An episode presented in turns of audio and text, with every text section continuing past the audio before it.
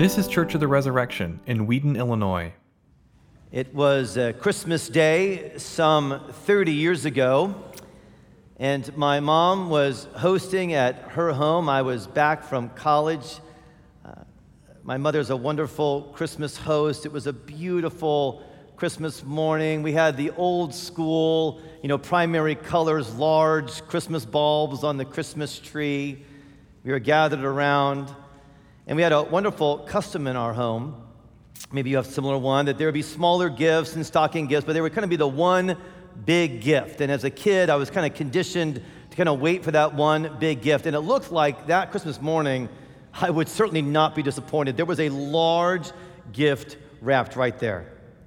So it came my turn to open the large gift, and I was unwrapping, and I was right there on that, you know, that precipice of Christmas present moment? where you haven't quite seen it yet. You're right there on the precipice. How will you respond? How will you like it? And I opened it up, and my heart sunk, much to my shame. My long suffering mother's actually here. You want to say hi to my mom? Yeah, yeah. Yeah, Marcia's here. Yeah. Yeah, yeah. yeah, yeah. and my, my heart sunk, and I went, Luggage? I, mean, I don't know what I was thinking. It's not like I was 10 and would open up the baseball mitts. It's not like I was 12 and I would open a gift like that. It's not like I was going to get toys anymore, but somehow I was still stuck in my arrested development and I wanted a big wow. And I opened that luggage and I went internally, because I was Midwestern, oh, thanks, mom. But internally I was, eh. Not quite. Not quite. It's not quite enough. It's not quite what I really wanted. It's just not quite there. And I was just kind of, rest of the day, peevish. Not childlike, like the Bible teaches, childish. I would love to say that was the last time I was ever childish and peevish about something given to me. I think I've done better honoring my mom, which was important. But since then, I've had several moments. I've been exactly the same with God the Father. This? This is what you're providing for me after all the waiting, all the praying. This? Not quite, Father. Not quite enough. Not quite right, not quite what I wanted, not quite what I would have given myself. You didn't get it quite right, Father. And that same childishness, that same petulance comes flooding in to my heart again.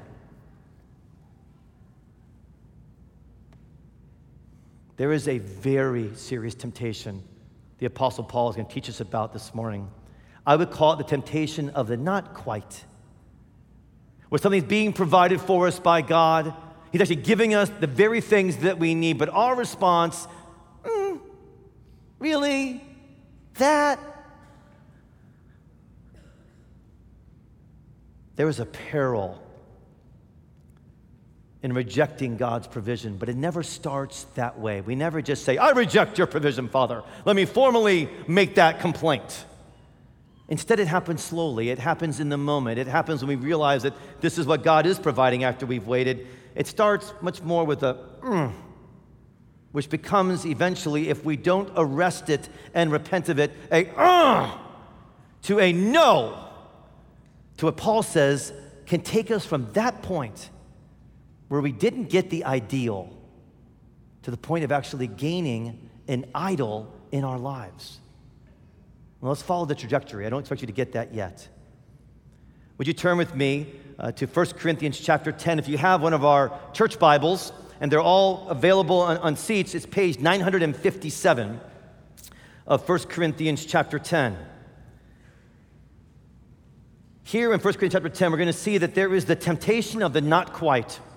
It's a temptation that besieged our fathers and mothers in Israel. It's a temptation that besieged our fathers and mothers in Corinth. And a temptation that besieges us now. It's the temptation of the not quite, verses 1 to 11. And then we'll see Paul providing an escape from this temptation, a way out of what becomes evil desire and even idolatry, verses 12 to 14. Look at verse 1. For I do not want you to be aware, unaware, brothers and sisters, that our fathers were all under the cloud. Okay, we're going to get into this. Let me just say, first of all, if this was read or you were reading in your Bible and you're like, I have no idea what's going on clouds and sea and rocks and what? Okay, we're going to explain it, I promise, and we're, going to work through it. But first, I want to start right here with our fathers. It's a very important phrase given to us by Paul. A couple things are happening here. First of all, he's going to teach us about Israel. But you can get into a habit that whenever you hear about Israel, read about Israel in the Old Testament, Hebrew scriptures, or in the New Testament, you think, oh, there they go again. Doesn't the Bible say they're stiff necked? And create this kind of us them with Israel. Paul is saying, let's be really clear, and this is to a Gentile group. Non Jews are being receiving this letter. He's saying, these are our fathers. That what Jesus has done is he has brought together Jew and Gentile, so much so, he describes as being grafted in. He uses a, a, a planting image. We've been grafted in so much so that those fathers are our fathers, which means you have all the heritage given to Israel. You have all the gifts given to Israel, and you have all the challenge that Israel has displayed. What he wanted to prepare you for is that we begin to deal with the temptation of the not quite. And where that can lead to an ideal that becomes an idol, we will quickly go us them. And we'll go, that's their problem, not mine. That's Israel's problem, not mine. That's Corinth's problem, not mine. He knows the tendency of our hearts, so he's saying, let's be really clear. We have a heritage in Israel, and we have an understanding in Israel. He says in verse 6 these things took place as examples for us that we may not desire evil as they did because we're as vulnerable to desiring evil. We're as vulnerable to the not quite temptation. Not us, them. Us. That doesn't mean that there isn't a unity with distinction in Jew and Gentile relationship. There is a unity with distinction, but the unity leads. This is part of our heritage. We're as vulnerable as Israel was vulnerable. Also, just as a side note, but this is really important, this also tells you how to read your Bible. What this tells you in verses 6 and 11, as we're understanding this reality of Israel, is that the Bible is here to teach us how to live our lives today. It is possible and some of you have an interest in Bible scholarship. Some of you, and I love this about this congregation, you're just Bible geeks. And by the way, this is, this is a geek out passage. I mean, there's all kinds of stuff going on and Israelite sacraments. It's amazing. We can almost get caught up in that and not get the main point, which has to do with the temptation of the not quite. But it's really important amidst Bible scholarship that you don't lose the reality that the Bible is here to teach us how to live our lives today. That is not facile. That is not simple. That is the way the Bible is written. Scholarship's critical, but it should draw you closer to understanding how the Bible can teach us how to live today. That's why the Bible's given us, so we can see the objective reality of Jesus, the reality of the kingdom of God, and live it today. Okay, let's go back to Israel. Okay, so turn um, in your Bible to page 58. That's Exodus 16, verse 3, or just turn your Bible to Exodus 16, verse 3. Because there's a background here. So Paul even though these are Gentiles, they, they've very likely learned their scriptures. So they have this background in Exodus 16 he wants to go back to, and the people of Israel were rescued by God out of a land of slavery in Egypt. He goes back to this critical moment. They were rescued, and you would think after they were rescued, you would think that after we're rescued, we would just live our lives in the glow of being rescued, that it was so bad for four centuries under immense slavery, where they lived in terror every day, that when God finally rescued Israel, they would just spend 40 years just running around saying, God is so good. Like us, right? That we're so happy that God saved us from our sins that all we ever do is just give thanksgiving all the time. We're just blown away. We'd never miss an opportunity to be with the people of God to give thanksgiving. We'd never miss an opportunity to share with people who don't know God thanksgiving. But Israel was not that way, and nor are we. Instead, we see look what Israel's doing. The people of God, verse 3. People of Israel said to Moses and Aaron, Would that we had died by the hand of the Lord in the land of Egypt, when we sat by the meat pots. Those meat pots were so good. Some of you Epicureans, I'm going to speak to you now the just right olive oil, the just right rock salt, the just right wheat from wheat meat market. Right? So good. I'd rather have a full stomach of delightful food that I can control, that can meet my ideals, than life. They're saying, I'd rather have, I mean, I would love to know what's in that Egyptian meat pot, by the way. I've been thinking about that this week. Like, man, I would love an Egyptian meat pot. It sounds so delicious. I mean, it must have been so good. You'd actually rather be dead with meat pot and then alive with manna. Huh. You'd rather be bonded to your ideal, whatever that might be, to your Egyptian meat pot. You'd rather have the ideal, and we'll get into that more, than the real. The real rescue, the real Jesus, the real God, the real Savior, the real promised land.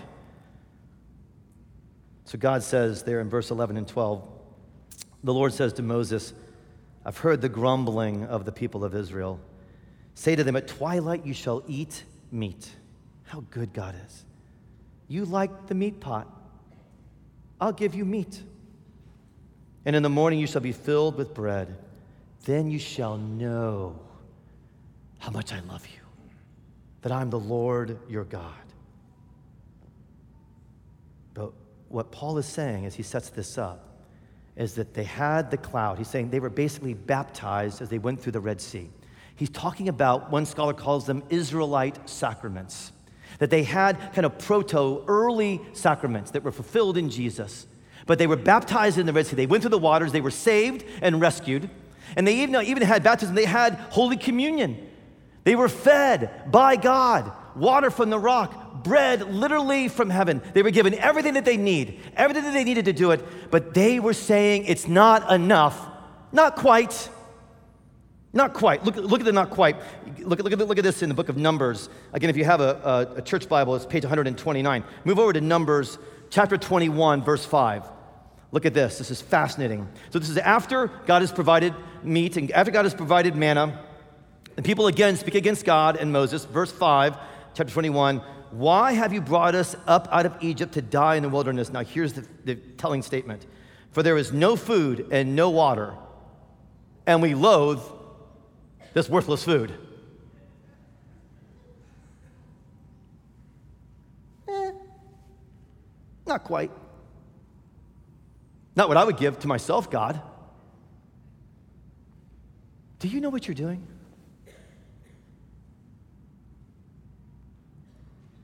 No, no, really. Haven't you asked that? Do, do you know what you're doing, God? Do you know what I really need? Not quite, also a Corinthian issue, appears.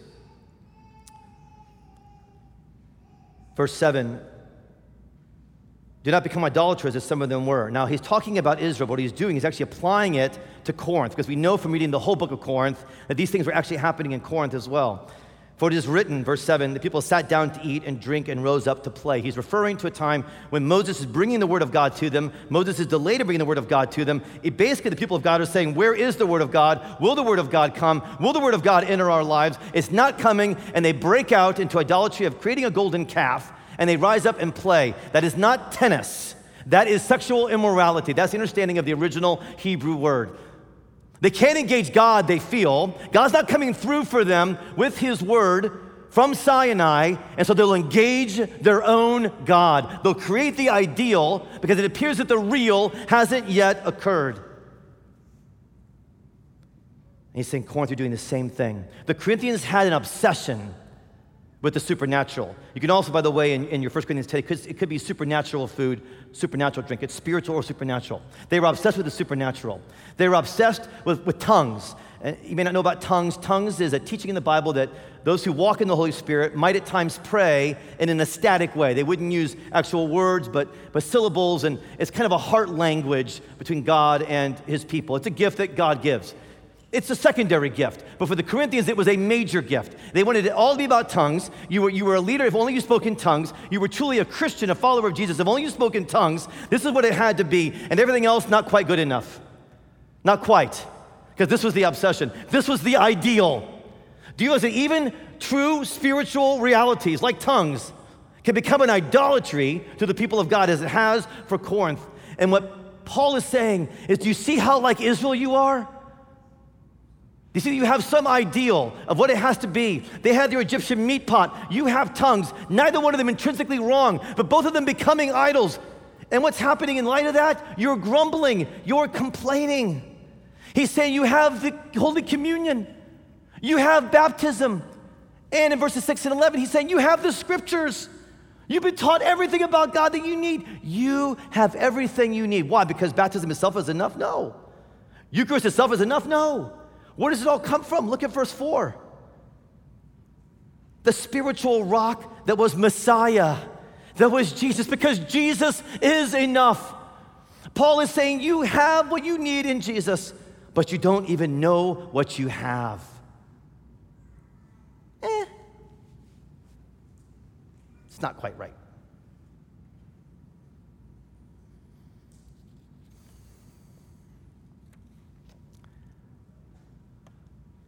Look at verse 6. These are examples for us so that we don't desire evil. Okay, that seems to ramp this up very quickly.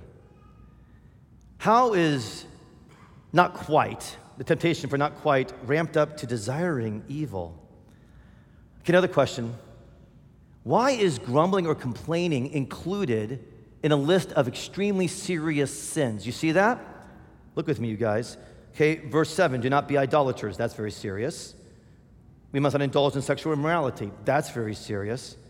We must not put Christ to the test. That's very serious. And look at the fourth one nor grumble, as some of them did. I mean, don't you kind of think that complaining and grumbling is in the category of bad habit? It's like, I mean, like, you know, having sex outside of marriage, or that's bad, really bad, and it, it is wrong in the scriptures. But but complaining, I mean, come on. I mean, that's just bad habit. Uh, maybe it's a sin, but it's a junior varsity sin. You know, doesn't suit up that much, doesn't play that much, isn't that involved in my life. Or if it is, it doesn't have that much influence. That's not true for Paul. He knows his scriptures too well. Okay, watch what's happening here. He is very concerned about complaining because complaining is diagnostic. He understands that complaining and grumbling tells you something about what's happening in your heart toward God. It tells you how you're thinking about God. Complaining happens because it's fed by an ideal that is seemingly not being met. When we complain, it's because there's an ideal that we wish we had or we think we should have and we don't have it, and we complain in the gap between what we do have and what we think we should have. The ideal feeds the complaining.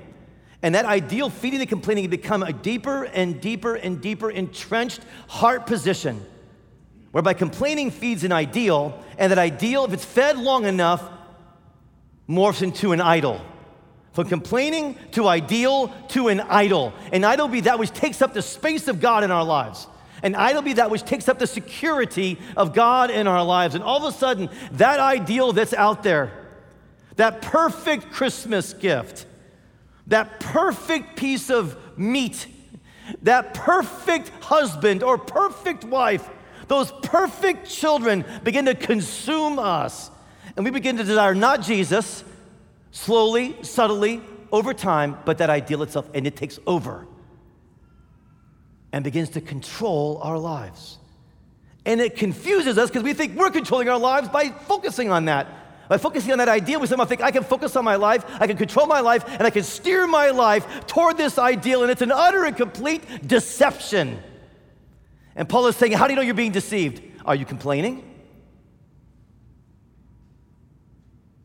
No, I mean, I, I'm asking that for you to ask yourself right now.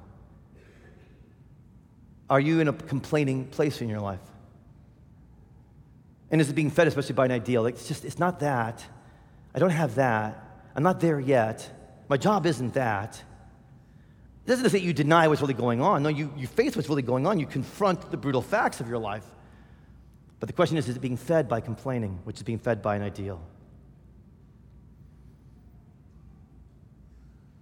Is there an ideal that is gripping you? That's influencing you? That's taking over your desire for God because it's a desire for anything other than God. For those of us that are called to parenting, this is a constant battle. Every single one of us wants ideal children. And with your kids, you can be, eh. I'm not saying you don't tell the truth about your kids. You don't trust others who pray with you to pray for your kids where they are falling short, where they do need to grow. I'm saying, is there an idealization of your kids that leads to an idolization of your children? And you're complaining about them. That's different than speaking honestly about the need that's there. I know this seems hackneyed, but I've got to teach into this. This is ruining marriages. Do you ever ask them when you hear about somebody else having an affair? Hear about somebody having an affair, an emotional affair, a sexual affair, and you go, man, that's, that's bad. I mean, I feel really bad for them, but that happens, and deep inside you go, I would never do that. But where did that start? Well, it probably started with complaining about their spouse. Maybe it's even just internal complaining, or subtle complaining to somebody else. Because the spouse isn't ideal enough, not attractive enough, not caring enough, not whatever enough. And those things may even be true to a certain degree, but it becomes an obsession. And there's an ideal that begins to drive everything, and then that ideal becomes an idol. And then introduced into one's life, often by the enemy, is somebody who seemingly fits that perfect ideal, and you can rationalize that shift from that relationship to that relationship because the ideal's got great control. You'll actually feel relieved at first that you finally have the ideal. For single celibates, they can be obsessed with the ideal husband or wife to come. Obsessed. Many good things move into this category. Tongues are a really good thing. Good food is a really good thing.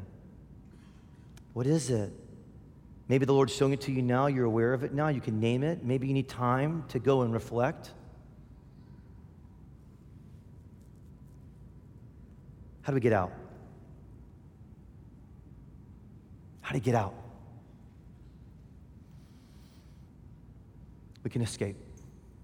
We can escape from the power of the ideal. We can escape from a ruined marriage or a ruined job situation. We can escape from an elitism that's crept into our hearts. We can escape from all of this. Verses 12 to 14. The escape begins with this. This is a really interesting teaching from Paul. Therefore, let anyone who thinks that he stands take heed lest he fall. Okay, let's be clear. Some of you are new Christians. This is a huge issue for you. But some of you are very mature Christians, and this is a huge issue for you. If you think you stand, Paul is saying, you don't understand the power of not quite. You don't understand how the ideal becomes the idol. How do you move from not standing to somehow getting to a place of freedom? You move right to your knees. This is where you get, right here. You don't stand, you go to your knees, and you go, I am completely vulnerable to this. It's not just megachurch pastors in the western suburbs. It's not just Roman Catholic priests. It's not just people that I observe and that I see. This is absolutely within me. I did this several months ago. I did it again. I had nursed and fed an ideal in my mind. I didn't even know I was nursing and feeding it. Year upon year upon year, I had a certain ideal in my mind. And then God provided for me the very thing that I was hoping for and longing for. And I literally looked it in the face and went, eh, no, not quite, Father, not quite good enough, not quite enough. Why couldn't you have done it this way? And I was under the power of an idol. This ideal that I built up in my mind, I did it again. So you go to your knees, you don't stand. We can't stand under this, it's too powerful. There's too much power in this from the enemy in our own sinful nature. And we don't go us, them, we go us.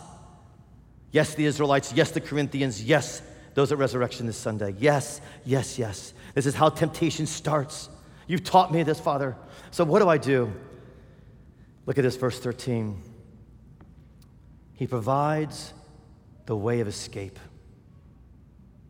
Now, that can seem abstracted. You might have memorized that verse if you were given the gift of memorizing scripture growing up. But that verse can seem very abstract if you're not reading it in light of what Paul's already taught.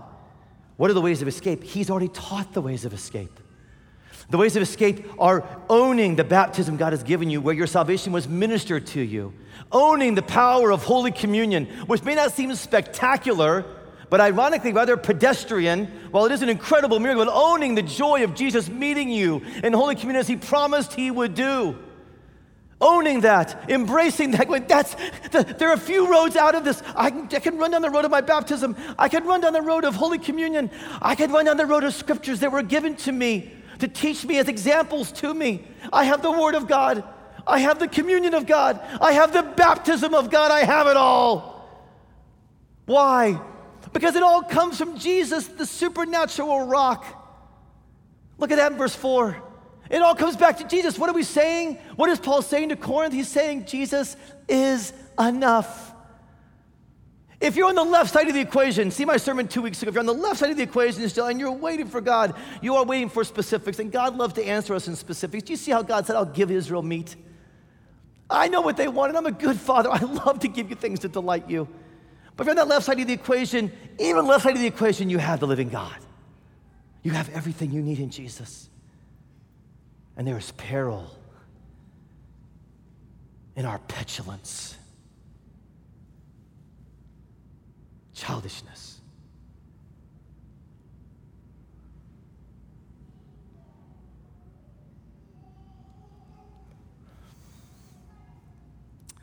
Some of you got to reflect. So reflect on this.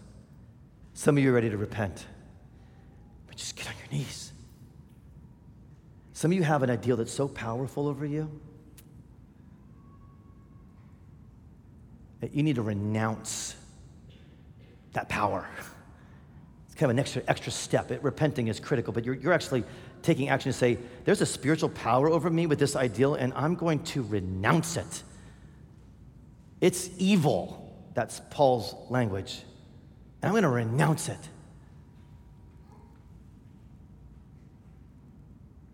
I was praying for us last night, and I was praying for us this morning, and I got a picture in prayer of many of us, and we had our baptismal candles. It's our custom in our church, too. When you're baptized, to give you a, a white candle. And we light it, and it's a symbol of the light of Jesus entering your life, of, of salvation that God gives us. I had this image that many of you had your, your, your baptismal candles, but they weren't lit anymore. And you're looking at it going, it's just not enough. It's just a candle. It's just not enough. unbelief's taken over, idolatry's taken it, can't overcome the darkness of my heart. It can't overcome the darkness of this world. And my, my, my sense is that what you're to do this morning is you come forth for Holy Communion, just imagine yourself taking that candle and just, just light it here from the Lord's table. His presence. It's just His presence. Just, just light it here from the Word of God. Imagine yourself putting it in that baptismal font. Just maybe just bless yourself with the water there. Just light that candle again. Yeah, Jesus, you're faithful. Jesus, you're enough. Jesus is enough. Jesus is enough. In the name of the Father, the Son, and the Holy Spirit. Amen. Thanks for listening. Our vision at Church of the Resurrection is to equip everyone for transformation. As part of that vision, we love to share dynamic teaching, original music, and stories of transformation. For more of what you heard today, check out the rest of our podcast. To learn more about our ministry, visit churchres.org.